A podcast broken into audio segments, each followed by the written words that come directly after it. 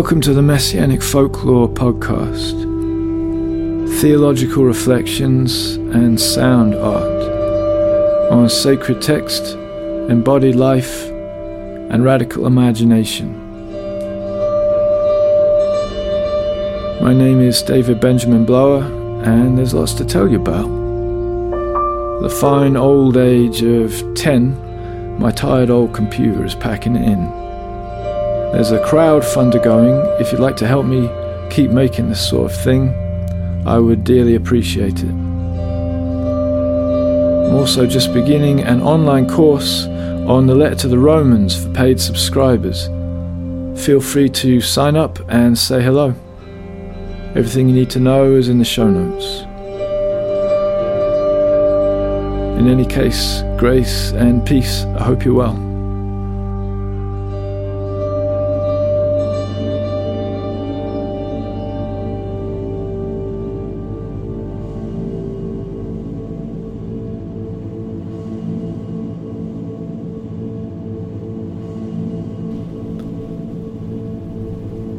The other day I read something that caught my attention. In a book called The Time That Remains, the philologist and philosopher Giorgio Agamben mentioned that the Greek word pas, meaning all or everything, appears many thousands of times in the Greek Bible and is the second most frequently used word.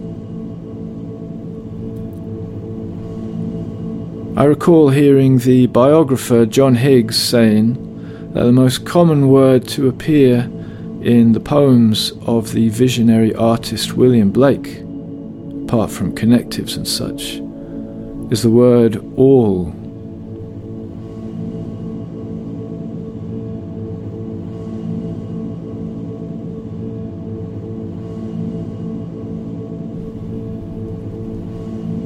Here's a stunning image vision that came to the medieval mystic Julian of Norwich. She stood there and she looks down and she sees a little ball in the palm of her hand about the size of a hazelnut. She asks, What is this? It is all that is made, comes the reply. And as she beholds it there in her hand, she concludes that this all, this everything, continues to exist because it has been made, it is loved, and it is kept.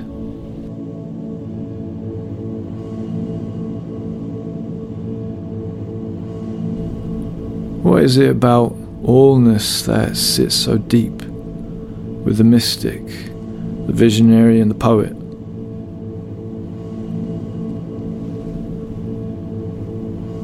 Panta is that regular couplet in the Greek New Testament. It means all things. There is, I think, a profound ecological worldview in the use of these two words. All things are the subject of love and liberation, and suffering and meaning and hope. It's what we live on, what we're made of, it's what we are. Every star and every handful of soil is all sacred, all is creature. All, as they used to say, is held together by messianic presence.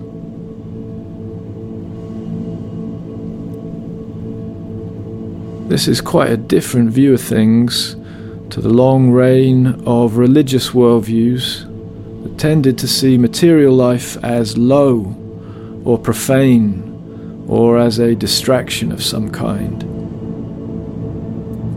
These kinds of ideas sat quite happily with the kind of modernity that sees all things as a store of resources, stuff to be extracted as something other.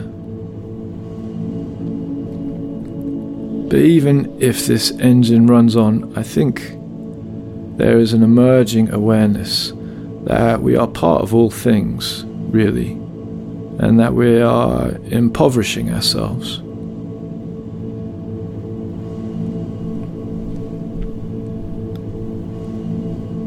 There's a famous text about love. Love, it says, covers all things.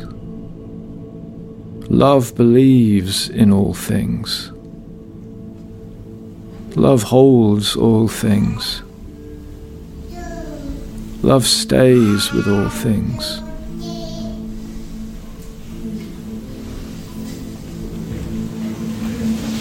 Covers all things.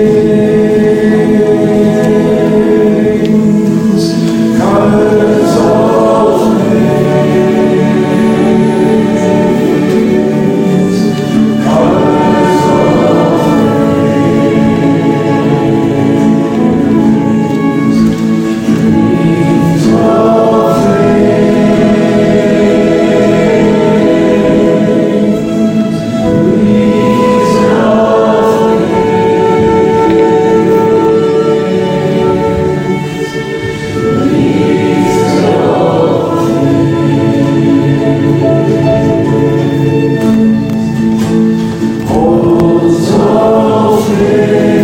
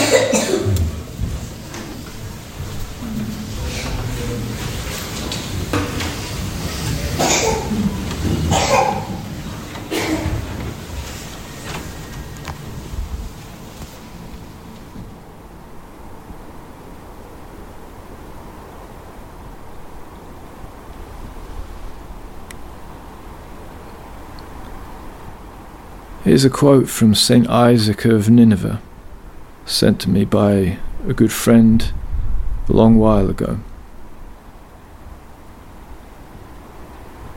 What is a merciful heart? It is a heart on fire for the whole of creation, for humanity, for the birds, for the animals for demons, and for every created thing. And at the recollection and sight of them, the eyes of a merciful person pour forth tears in abundance. By the strong and vehement mercy that grips such a person's heart, and by such great compassion, the heart is humbled, and one cannot bear to hear or to see any injury or slight sorrow in any in creation.